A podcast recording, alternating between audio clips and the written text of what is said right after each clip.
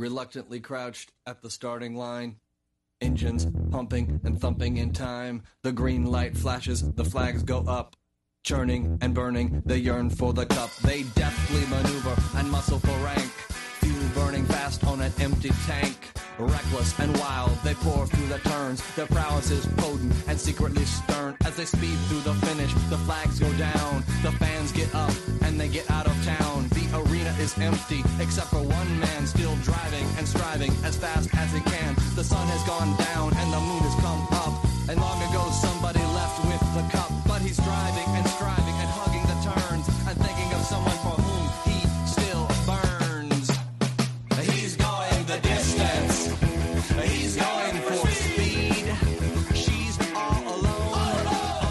Welcome to Talking Giants.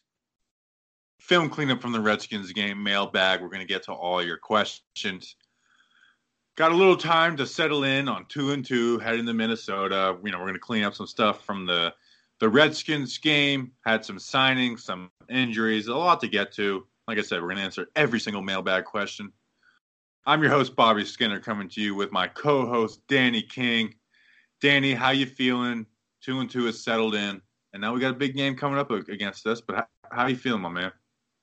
I'm feeling good. I mean, if you after the first two weeks, I would not have thought we got an important game coming up in Minnesota. But I mean, I enjoyed rewatching this tape again because it was another win, but it wasn't as much of a nail biter as the other one was. But it was a good film breakdown. But I'm doing great right now. It's the start of October. It's the best month in all sports, so I'm doing great right now. Yeah, it really is. You know, we're watching this. I see when I record and there's a game on, I have to not face the TV because then I'll just completely focus and I'll tune you out, and I cannot do that as a good host of a show. Uh, but Max Scherzer getting getting smacked around a little bit. Uh, anyway, I'm getting excited for the Nets, like way too excited for the Nets. The That's Devils bad. might be freaking good. I don't I don't know. But anyways, we're right in the thick of football season. Got a quarter of it out of the way. A lot of stuff to uh, you know, a lot of meat on this uh, on this game to really chew off. Anyways, we had some transactions. Let's talk about those first, and then we'll get into some film cleanup. Danny, what moves were made between Sunday and today? Well, Golden Tate, he didn't have to be activated until Saturday, but the Giants activated him today, and they called up Josiah Tauaefa from the practice squad. But the corresponding moves are uh, they release wide receivers. He's they back, released baby. he's back. They re- and now, now I have to struggle to say his name, but they released wide receivers Bennie Fowler and wide receiver T.J. Jones. Both of them make sense. T.J. Jones dropping those two punts sealed his fate. And if you're asking why Bennie Fowler over Cody Core, if you still are asking that, Cody Core offers the special teams value that Bennie Fowler didn't. So that's why that happened. Yeah, Bennie Fowler is a guy like, but Cody Core, obviously, you know, he has a little more potential at this point in his career. Uh, you you mentioned the special teams things, and we're kind of set at wide receiver with you know Tate Shepard, uh, Slayton, and um, uh, Latimer, of course, and you know Engram and Barkley set to get back, and we're going to trade for Stefon Diggs, right? Of course, 100%. We're trading for Stefon Diggs, no doubt in my mind. You know, these anytime some guy is getting ready to get traded, I just want everyone to realize that 31 other teams are literally having the same exact conversation of why, why don't we go get him? Freaking go get him, Dave Gettleman. What's stopping you? No, no, Uh. but you see, like, because every time a wide receiver wants to be traded, the first team he always thinks of is the Giants, because for some reason, every player does that nowadays. That's a joke, obviously. Yep, and then we get to we get to see who they followed on Instagram. So you know, uh, Stefon Diggs followed some Patriots on Instagram, so that means he's going to the Patriots. Anyways, we're not getting Stefon Diggs. He wished a Giants player. Ha- he wished Alonzo Russell a happy birthday, and everyone's like, "That's a sign." He's not even on the team, Alonzo Russell. I didn't even see that. yeah, it's funny. It's like he's not on the team. Uh, we literally told him we don't want you. Uh, anyways, Bennie Fowler, another guy that the Giants told that they didn't want. That was a little surprising over Core because Fowler definitely would be called upon in the receiving game more. But we saw Core make some plays in the first in the first couple weeks. Uh, so uh, I think if they would have went either way on this, I don't think either way would have bothered me. It's the fifth wide receiver, so um, nothing to get too worked up with, especially when Engram is splitting out at wide receiver so often. And uh, T.J. Jones, T.J. Jones is a guy I advocated for pretty big, uh, pretty a lot in the preseason. I liked his route running. I, I thought he was pretty good. I mean, he had a touchdown against Buffalo. I like TJ Jones, but when your, your main job is a punt returner and you continually muff punts, he did in the preseason and then the two against Washington. I mean, you you kind of seal your fate at that point that you, you're going to be the guy out, and he he probably would have been the guy out anyways with with Tate coming back. Yeah, he, he was always the odd man out in the situation. The Bennie Fowler one, uh, as I said, it they looked at it, it just came down to who offered more between Cody Core and uh, Bennie Fowler, and it and it was uh, the Cody Core. Maybe if Russell Shepard was still here, maybe it would have been Russell Shepard going, but they didn't have to make that decision because obviously he's on IR. Yeah. So and then Tate brought back. Obviously Tate. Well, actually, someone asked us a mailback question about that. So and plus, I want to say more Tate stuff for Friday. Josiah Tauaefa called up. He's a guy I really like. I don't know necessarily if he's ready to be like an impact player, but he's he's a guy like I think he has. He's not obviously as good as Connelly, but like Connelly, he's got really good instincts. Uh, he is a middle linebacker with pass rush moves, which um, you know you don't really see that a whole lot anymore in the NFL, at least in you know these three four schemes. So I like that. He's a little undersized, but he plays you know he plays with a high motor. So I definitely like calling him up. In fact, I think we, you know, and when Nate Stupar was brought in, I think me and you both were saying, why don't we just call Twaif up? Anyways, he's he's up now. I'm surprised Stupar was honestly held on to. But that kind of tells me that maybe Ogletree won't be ready for Sunday because I think like concussions have shown like you missed one week with Latimer, uh, Sterling Shepard. So I think Tae Davis will be back.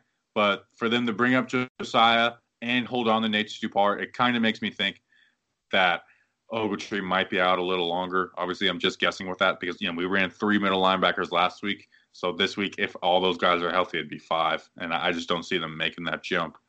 But uh, nonetheless, Tauaefa, uh, he's going to get playing important playing time at some point this year. It like I, I remember saying this in the off season when you know some of our episodes, it's like every single middle linebacker is going to get important snaps. It happens with injuries, with all kinds of things. So while Tauaefa may not get important snaps against Minnesota, he's going to start a game or get important reps at some point this season. Yeah, I, I think Tae Davis is most likely going to return this week. Pat Shurmur said they could get back both Ogletree and Davis, but I think they'll get back one, and I think out of all of them, they'll get back Tae Davis. So, but yeah, Josiah, I mean, he's nothing spectacular, but this is a good learning experience. But hey, maybe he'll go out there and make a contribution because many people didn't expect David Mayo to look as good as he did when he had the opportunity, and we'll talk about that later in the show. But he went out there and looked pretty good in the first in his first real game starter for us. So, but yeah, I think we'll get Davis back this week. Ogletree, I still say is a long shot. We'll get a better idea uh, today when you listen to this when they release the injury report. Yeah, all right. So, anything else before we do a little cleanup? No, I think that is all. All right. Let's start with the offense. Now, we covered a, like we covered a lot on Monday's show, and I think we actually did a pretty decent job. So, there's not a whole lot to clean up. I want to there's but there is a few things I want to touch on for the offense. I want to start with our offensive tackles. Now, Nate Solder has been pretty good in the run game. Uh, him and Will Hernandez work double teams like I've like not I've never seen, but they work amazing double teams. It's really impressive. But I think Mike Remmers has been more impressive than Nate Solder in the past game, these four four games. And I know Nate Solder like took some time coming along last year, but he continues to open up his hips. And what I mean by that is, is like the ball snapped and he's pretty much turning sideways immediately and giving guys like a free rush to the quarterback if he's dropped back six, seven yards. He continues to do that. And be one thing if it was on like short snaps, but there was a sack that wasn't a sack because of a penalty where he like and it, it was on like a third and it was like on a third and 12 and so they all the routes were deep routes so it's not like it's a quick pass and he just opens his hips immediately jones gets sacked uh, on the play where jones you know uh, spun out and ran up the middle on that third down that was on him.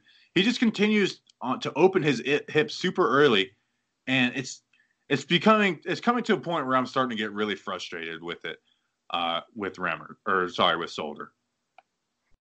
Yeah, Solder he hasn't looked as good. I mean, this maybe this was the same way it was last year. It took him time to develop, and maybe because he had to get used to Eli, and he finally got used to Eli. Now he has to finally get used to Daniel Jones. But yeah, I agree with you. Remmer's been playing very good these past four games, and that's something I would have not expected. I would have thought it would have been the other way around, but uh, I think Solder is still adjusting to the play of Daniel Jones. Hopefully that gets better soon because uh, this week against the Vikings. I mean, obviously I haven't done their, my film review yet on them, but still, I need the I need his Daniel Solder to be a good uh, anchor for Daniel Jones this week. So huge game coming up, but uh, Mike Remmers has easily been the better tackle on what has been a very solid offensive line so far. I've yeah, and as a whole, the O line's played well, so I'm kind of nitpicking. But Remmers has been really good and he he you know he's the one who drew Ryan Kerrigan. You know they they switched Montez Sweat over there a couple times, but like that wasn't an easy matchup. And Mike Remmers is just balling in the pass game. I mean, DeMarcus Lawrence against Dallas, he played really well. Against Buffalo, he played pretty decent. Uh, like he and you know you know against Tampa, he it wasn't his best game, but he wasn't horrible. Mike Remmers has been really impressive for a guy that we thought Chad Wheeler like was going to give a fair shot at beating out in camp like he has been really impressive to the point where, yeah, he was supposed to, he was kind of like a one year rental, but with Solder's contract and whatnot, I wouldn't be surprised. I, uh, I'd actually I'd probably be surprised, but I wouldn't be super mad if you know, say we do draft left tackle in the first round or something like that. That we kind of get rid of Solder's contract because there is an out in it this offseason. And I, I don't want to go that far. But what I'm saying is I'm I'm super comfortable with Mike Remmers coming back next year. Like he he has really impressed me so far. Yeah, I'm down for Mike Remmers to come back next year. As long as he keeps this up, I would want him back because he's been a very solid anchor to that right side. And him and Kevin Zeitler have developed into what Jamon Brown and Chad Wheeler were last year. But mu- I'm not saying they're the same, but much better because once they got that chemistry down, the right side became an anchor. Now, while Will Hernandez still being good, it's the guy next to him, Nate Solder, that struggle. So if they become an anchor, our offensive line is arguably the best in the league, and it's still very good for what it is right now. Everyone else is playing well, just minus one guy at the moment. Yeah, so overall, pretty good game on the offensive line. Halapio uh, played pretty good. They didn't do the greatest against stunts, but the ball was out, so it ended up being not super consequential. Uh, Wayne Gallman. To be honest, I know he had two touchdowns and a good amount of yards. He didn't average four yards per carry. I I actually came away pretty unimpressed with Wayne Gallman after this game. There was so many times he dances around in the hole too much. He really does. And there was times where Saquon takes it there, just like in the preseason. It wasn't like as gaping holes as the preseason, but there was times where like Saquon bounces that immediately. Whereas Gallman really has a hard time like figuring out what he's going to do. He dances around, he dances around, and then by the time he's like made his decision, it's already closed up, or or it was just the wrong decision.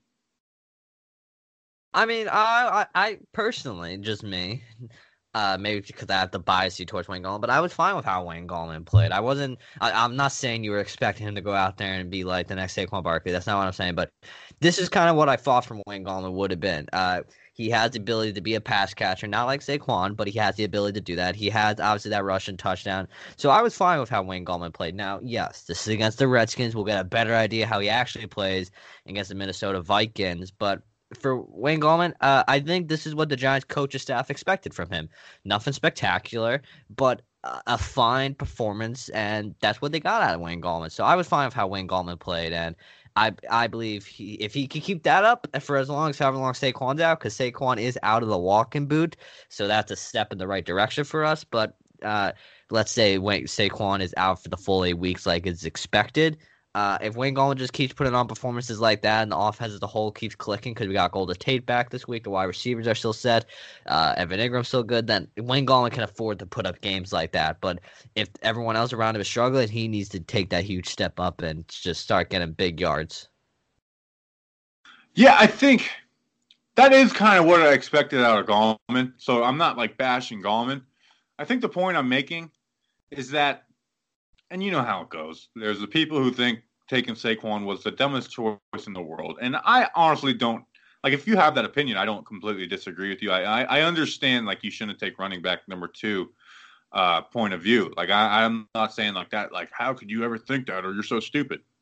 But the point I'm making is because people like, see, this is why you shouldn't have drafted Saquon. It's like, no, this is actually showing why Saquon was a good pick because he played like kind of average at best Saquon would have had some big plays. Um, and uh, it was against a Washington team that was giving up uh, over 100 yards rushing per game. And like and let's look at like the pass run ratio against Dallas 48-17, Buffalo 45-20, Tampa 36-19. Against the Redskins 31-37. We ran the ball six more times than we passed it. And that's what happens when you take a lead from the, you know, from the from the get-go.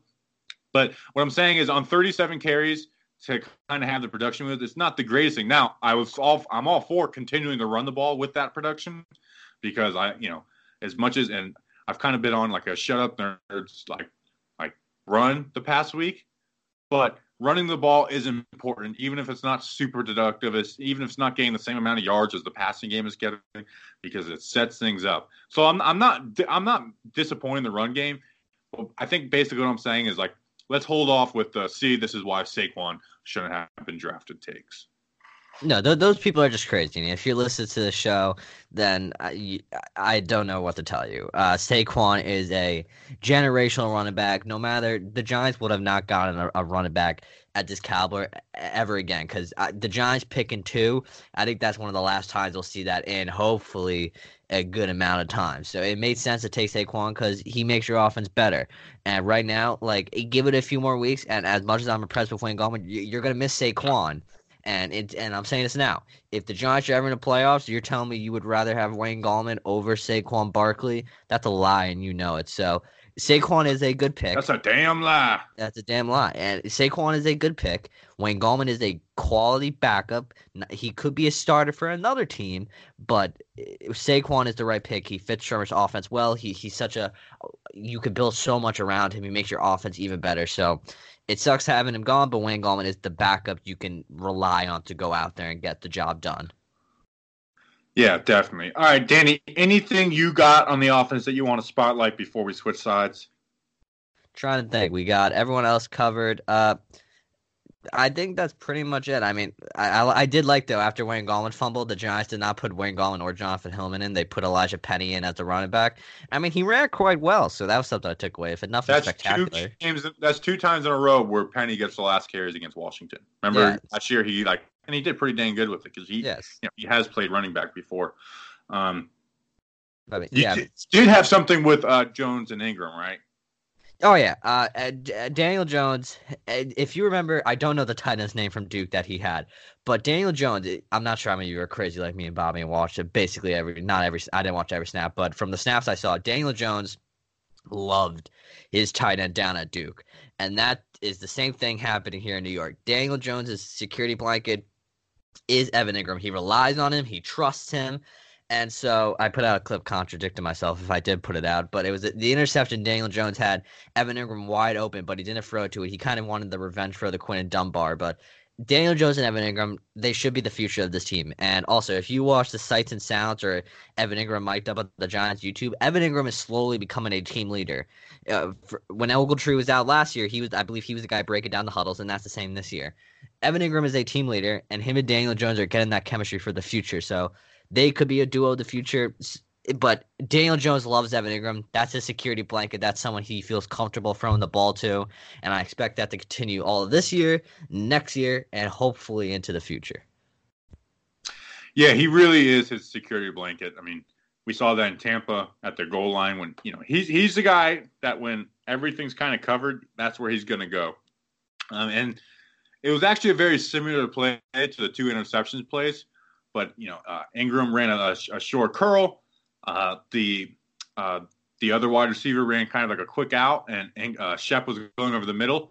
And in, Daniel Jones probably could have had Shepard if he got rid of it quick. He had a foot on him, and the safety was up high. But uh, Engram, or sorry, Jones went to Engram on the curl, which wasn't a bad decision, but uh, it definitely could have went to Shep. So, like I said, like you said, he's definitely much more comfortable with Engram than anybody on the team, really. Uh, and that reminds me of a play that fourth down. That was a really good, like smart, like football play. One they showed blitz, so they had like a six versus five. Daniel Jones shows the slide, like puts uh, the slide protection to the left. What basically what that is is you have your left guard, your left tackle to your right guard. They all take a step to the left and block to the left.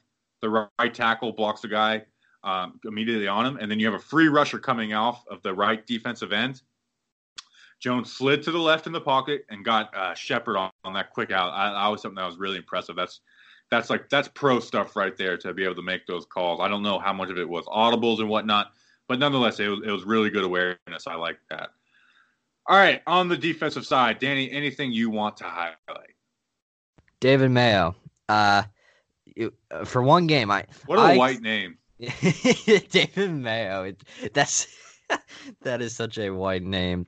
But when we first signed David Mayo, I said he's Nate Stupar 2.0, and and watching that, watching the Redskins, the All 22 film and just the condensed film, I was 100% wrong. David Mayo is a very good linebacker from what I saw. Uh, and I expect his role to increase now because obviously we lost Ryan Connelly for the year. Before I say that, Ryan Connelly, like it, he posted a photo on Instagram, and it just that made me kind of sad. He just posted like a BRB photo. I'm like, no, don't don't be right back, come back now. But but David Mayo's role is going to increase now with Ryan Connelly being out, and I did not expect anything from David Mayo. I don't think any people was, but he had eight total tackles and he just seemed like he was able to make the plays that Nate Stupar wasn't. He was actually able to tackle people. So uh, his role will increase 100% now, especially with I don't feel Ogletree going to be active on Sunday.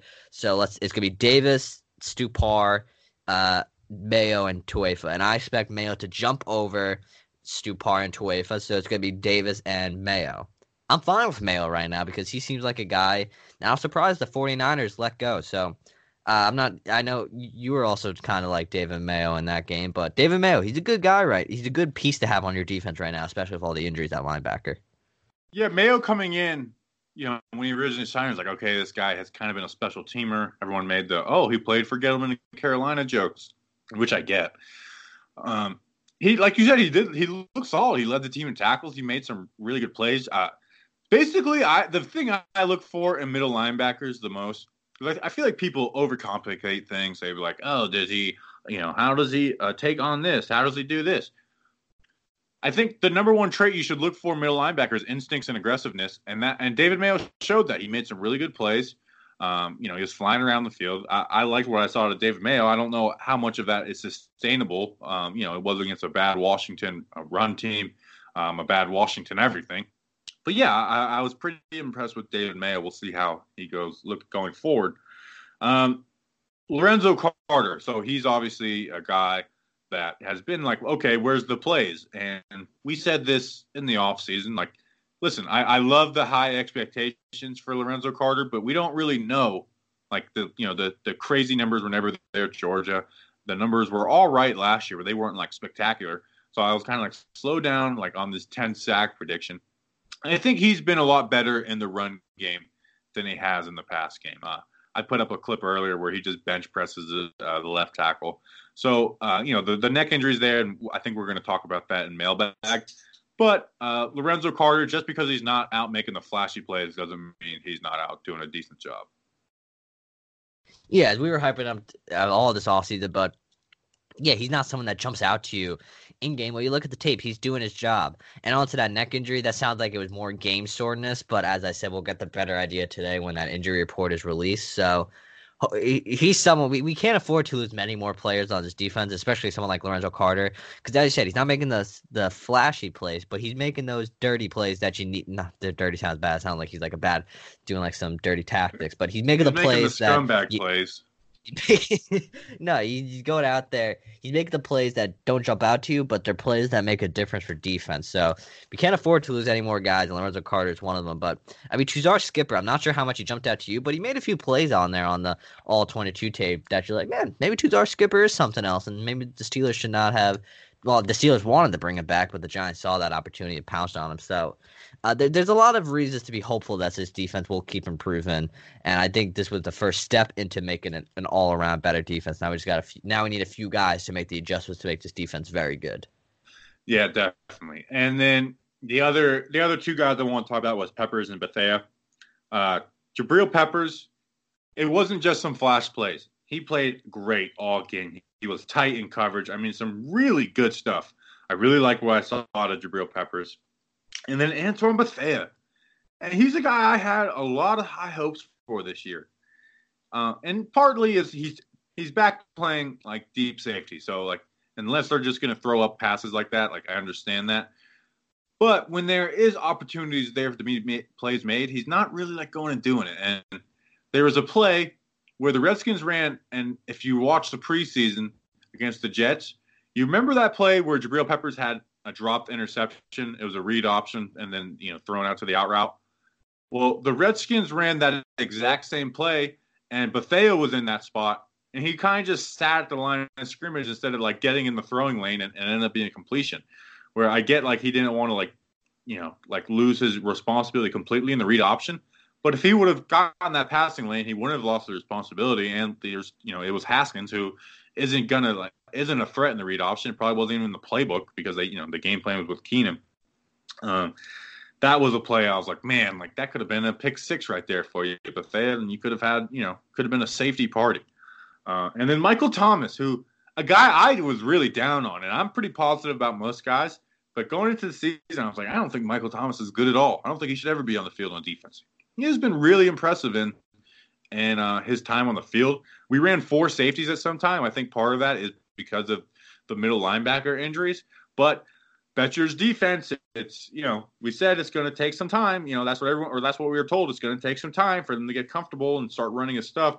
Well, he's running some of his stuff, and it's it's looking pretty damn good. It was against Washington, and we didn't blitz at all. We blitzed 12. I think I might have said this on Monday show, but we blitzed 12% of the time. We didn't blitz at all and able to get that production. That's uh, really good stuff. It's not like we just blitzed the crap out of some young QB and he made mistakes. Um, we were just kind of playing regular defense, and uh, everyone, you know, everyone made plays today except for Grant Haley. Grant Haley, Grant Haley went from like the most impressive guy on the defense versus Tampa to the worst, uh, the worst game against Washington. Yeah, he's lucky that Case Keenum sucks as a quarterback and overthrew Trey Quinn twice. How do you, how does that happen twice? It was easily the Redskins would have had 14 points, well 17. They still made that field goal, so it would have been a much more nail biter of a game if that happened. But yeah, uh, and Jabrill Peppers, very great game. This was his breakout performance, and as I said, this was probably the best game to do it with Landon Collins over there. He could just wave at Landon Collins, showing that he's actually so far decent. Landon Collins has sucked the whole time over in Washington. But yeah, Antoine Bethea, I, I expect a lot out of him. He hasn't really been giving me the hope right now. We're, we're not saying do the transition to Julian Love yet. That's a ways off because one, we're actually two and two and, and are competing right now. This will figure out how real they're competing at this Sunday against Minnesota. But no, Michael Thomas. I was I, I would I've, I've always been a fan of Michael Thomas, and I know you always bash him, but he he's a guy you can rely on. You can put him out there and he will make plays. Like if he did not make that tackle in the Bucks game, we lost that game, no doubt in my mind. He was he was my MVP of that game because of that one play because that helped that allowed Daniel Jones to go out there and do that game winning drive. And I mean he should have joined the interception club this week, but unfortunately he just couldn't bring that football in. He'll have another opportunity. But James Bettcher likes Michael Thomas. And as you said, we've been running out there for all these safeties. We had uh, what Chandler, Thomas, Buffet, and Peppers out there on some plays. So Thomas is a key contributor to this team, and and as you saw when Landon Collins went down last year, Michael Thomas stepped in there. Nothing impressive, but he made plays to help this team win ball games. So I'm a fan of Michael Thomas, and I'm glad to see him get opportunities out there. Yeah, definitely. He's he's impressed me. So it's nice that I'm like I get called too positive, and like the one guy I'm super negative on is actually going out and making plays. Uh, anything else you want to spotlight on the D before we go over to answer some mailbag questions, Danny? Uh, no. I mean, oh, DeAndre Baker. We haven't been saying his name. So he's been doing good. The improvement for DeAndre Baker has been noticeable. I think he just needed time to settle into an NFL speed, but this will be a really true test because he'll be guarding either, I would assume, Adam Thielen. Uh, but I, I, have to check the tape to see where Thielen plays. But I assume it'll be Baker on uh, Diggs, uh, not Baker on Thielen, Jenkins on Diggs. So uh, I like how Baker's been playing. He he needed that time to adjust, and I say he's doing well. Yeah, definitely. All right, let's take a quick break and we'll answer some mail questions. All right, so a lot of people are starting podcasts today. If you haven't heard about Anchor, it's the easiest way to make a podcast. Let me explain. It's free. Their creation tools allow you to record and edit your podcast right from your phone or computer.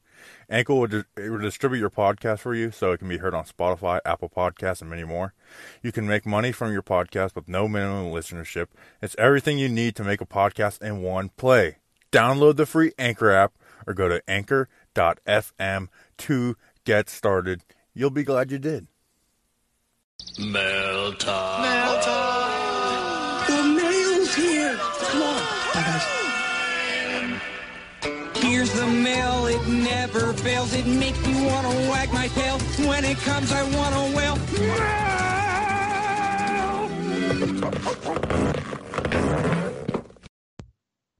All right, thanks, Steve from Blues Clues. Danny, let's get into the mail. First question comes from Gaza at Gazman Superstar. He asks, My question is, who is laughing now, Dwayne, with the, the gif of Dwayne Haskins laughing when we picked Daniel Jones? Uh, I'm not sure how many of you watch Sights and Sounds. If you don't, watch them because they're very enjoyable. At the end of the game, Daniel Jones and Dwayne Haskins went up, obviously shook hands, and Daniel Jones, like, they're whispering something to each other. I just imagine Daniel Jones in my head would just wish, whispering to him, like, I'm better than you. He said, Hey, little mama, let me whisper in your ear. Let me tell you something that you don't want to hear. I'm better than you. That didn't finish all that great. Um, it I hate started off Haskins. well. I dislike Dwayne Haskins so much. His cockiness. One, and I thought he sucked going into the draft. Um, I tempered that a little bit going into the draft, but I, I, I feel like I made it pretty clear I was not a big fan of Haskins at all. Um, and he plays on the Redskins and the whole Daniel Jones versus Haskins thing. Like everything is set up for me to dislike that guy. Um, and I, I, you know, people sometimes people don't like that I, I mess with other players, but you know what? I enjoy it, and I'm going to continue to do it. Dwayne Haskins, um, you suck. Oh, badly. I mean, yeah, I mean, you. Someone's like, "Wow, you like this guy's making millions. Like oh, you're." yeah. It was so funny because I love when people say that stuff. Like they think it's gonna get to me. It's like, dude, you're just setting me up for jokes, man. Like, and I'm not. I like that's not my like persona is. Is to go out and make jokes. I, I like the joke, but I try to put out serious stuff. But they just like whenever you get like super serious and try and insult me, it's like you just set me up with jokes. Um, and he's like, "You freaking this guy! You, I bet you he's a lot happier than you. You're miserable." And I was like, "Actually, I didn't throw three interceptions yesterday, and it was a fantastic evening. I had a much better day than Dwayne Haskins." Um, and then one of my favorite ones to pull, and maybe it's not that good of a of a joke, but anytime someone says like your mom, I just hit him back with, "My mom's dead," and, and it just really really messes with people because my mom's not dead. Uh, Oh, dude, I, you, that took me by surprise at first. I know it I did. saw you respond that, and I, You didn't I was- laugh at all. I was like, oh. I was like, that one. that really screws with people when you hit them with that. Every once in a while, a guy will double down on it, uh, which I, I kind of respect. Anyways, next question. Uh, the, the next question comes from who do I want to choose next? I'll choose Roland at Kevin Roland nineteen. He asks question for the podcast. Well, you're on the podcast. Should we be concerned since Shurmur was the offensive coordinator for the Vikings for a while that they will have a good idea how to stop this offense? Uh, I mean, will they have an idea? Yeah, but I mean, this offense is now so different with Daniel Jones and all the talent they have. So. Uh, this this isn't like a Ben McAdoo situation where teams literally know what we're running. Will they have an idea? Maybe. Yeah. I mean, they could look back at old tape, but I guarantee you, Sh- Shurmur's not stupid. He changed up some plays from that from back then, so I'm not over concerned about that. And plus, the Vikings defense. I mean, they haven't been anything special, at least from what I saw. From what I saw in that Chicago game. Yeah, I haven't got any time to watch Minnesota stuff lately. I don't know like how much I read into like, oh, this is a matchup of guys who play against each other or coach against each other, where it's like, you know, the Buffalo game was Mike Shula versus McDermott. Uh, so I don't know how much of that to read into, but the, I will say like everything you do is on tape. So like those guys are like that, they're banging that stuff in their head, and you know, training camp, you're running some of your stuff, even though it's a lot of basic stuff when you're going against like you know first string against first string. But in the regular season, you don't know what your offense is doing. Like like you you ask somebody if you ask Jabrill Peppers what the Giants' game plan is on offense this week, he'll have absolutely no clue. It's like two you know, there's two completely different worlds. Like they aren't like paying attention. Like oh you know they watch the games, but they have no idea what the other side is game planning for. Uh, so I, I don't read into that stuff too much. Although Mike Zimmer could definitely know some tendencies of Shurmur and stuff like that. So I'm not ruling it out, but I'm also like everything we do is on tape. And two, like Everson Griffen isn't going to be like, I know Shurmur's about to do this here because he never really like Shurmur was the guy he prepared for the least stuff in his career probably. No, yeah, because obviously, like the audibles are different. Obviously, they, they it, Zimmer knows Pat Shurmur well. He'll know. and Daniel Jones is way better than Case Keenum. Yeah, that, that's the thing. His playbook is much more open with Daniel Jones. I mean, you can say the same thing. I mean, Pat Shurmur knows uh, the Vikings tendencies quite well because they Diggs is still there, Thielen's still there. So obviously he'll have an idea, but that's nothing to concern yourself with because, as I said, this isn't like 2017 where teams knew what Ben McAdoo was running. Uh, next question comes from a New New York fan underscore 87 at NY fan underscore 87. He asked, "Can we all get together, send Mr. Dave Gettleman an apology card. Rookies are shining. Everyone he let go hasn't been playing to the level we saw them at. Collins, OBJ, Vernon, and Dave, I trust. Yeah, I mean, many people were obliterating Dave Gettleman. I mean, I obliterated him on the OBJ decision at first, the Collins decision at first, the Vernon decision. We all were fine with because you traded for Kevin Zeitler. So I mean, I, as I said that, and I forgot exactly what show, but like Dave Gettleman, he let go Josh Norman in Carolina. Josh Norman really wasn't the same in Washington like what he was in Carolina. And so far, Landon Collins hasn't been the Landon Collins he was of 2016. So uh, yeah, I mean, people obliterate Dave Gettleman for the Daniel Jones pick. Uh, Bobby doesn't need to send uh, Dave Gettleman an apology card because he was all over the Daniel Jones pick the moment we got him. So I was not happy with the Jones pick at first, but then obviously my opinions changed. I think that's how most people did at first. They got fine with Daniel Jones, but for the people that hated Dave Gettleman for still to this day, uh, I mean, he's he's looking quite smart right now, and his goal of going to a beach and I forgot where he said and just kick it back, having a drink and watching Jones watching uh, and just watching Dan Jones for the rest of his career. It's looking like a good bet right now. Yeah, and then here's another one. Oshane Ximines has been really impressive, like really impressive, And Pro Football Focus does what is it like pass rush win rate or whatever. It's essentially the same as Josh Allen, and when you look at like total snaps played, uh, Oshane Ximines has been more productive than Josh Allen, and the other stuff is pretty like even when you cut out the snaps, like their stats are pretty much even, both with two sacks. Tackles are, are close to the same. I haven't I haven't looked at it uh, this week, but I know the sacks are the same. Last week it was pretty close.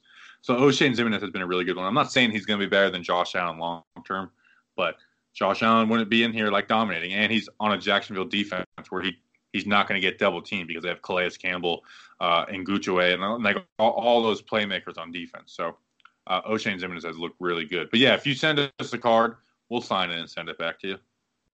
Yeah, no doubt. Uh, so next question comes from BCNYC at Coach at Coach T O B C N Y C S.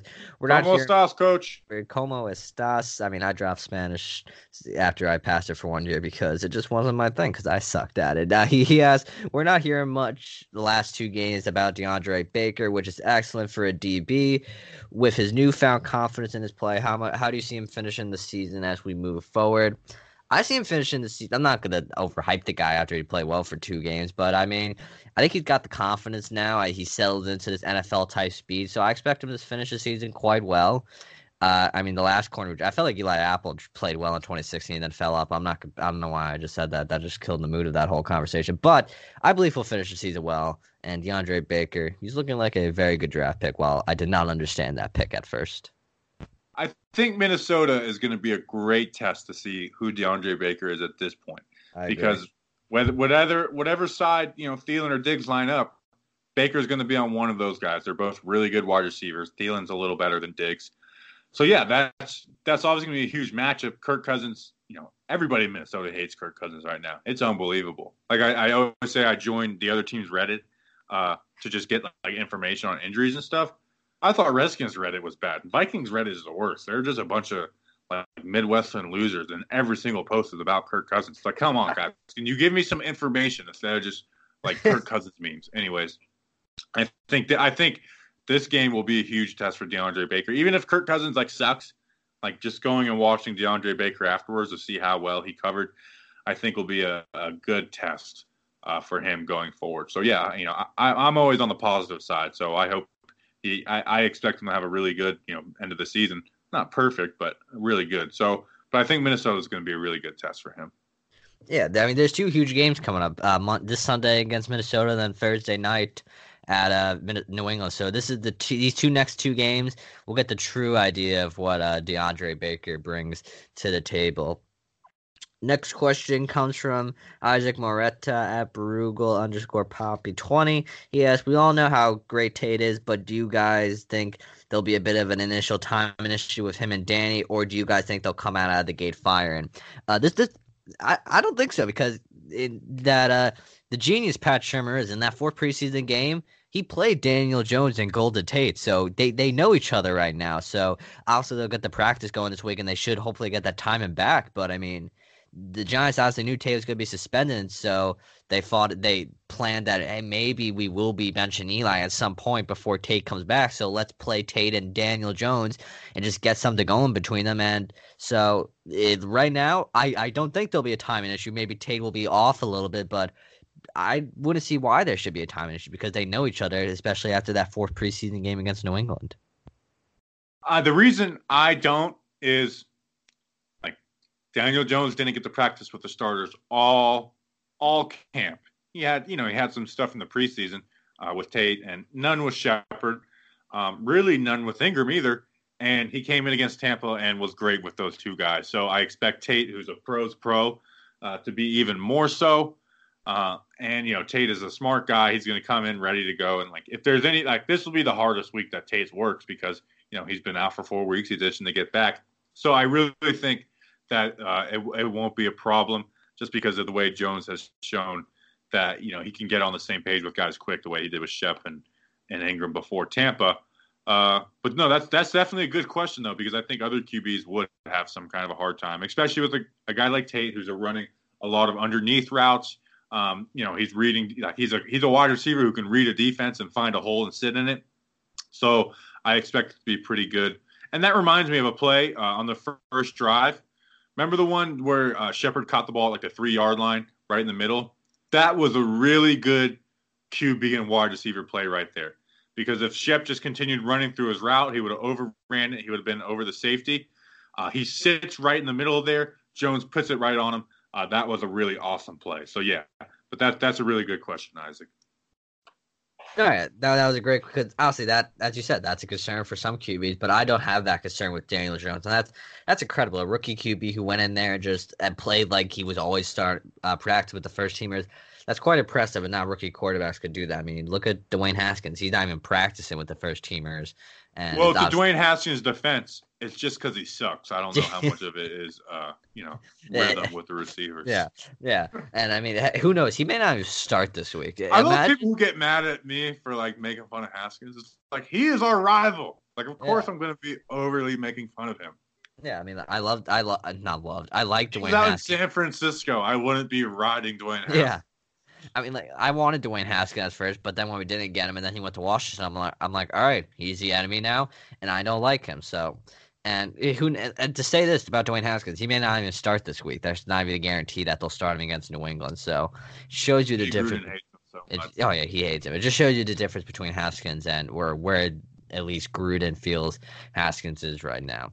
Next question. I actually wait. This may be the final. Nope. Next question comes from Dread X CLL. I'm not sure what that's supposed to mean. Uh, at dread underscore XCLL. He asked, Do you think we'll see more Tuzar Skipper while Zoe Carter is dealing with his neck injury?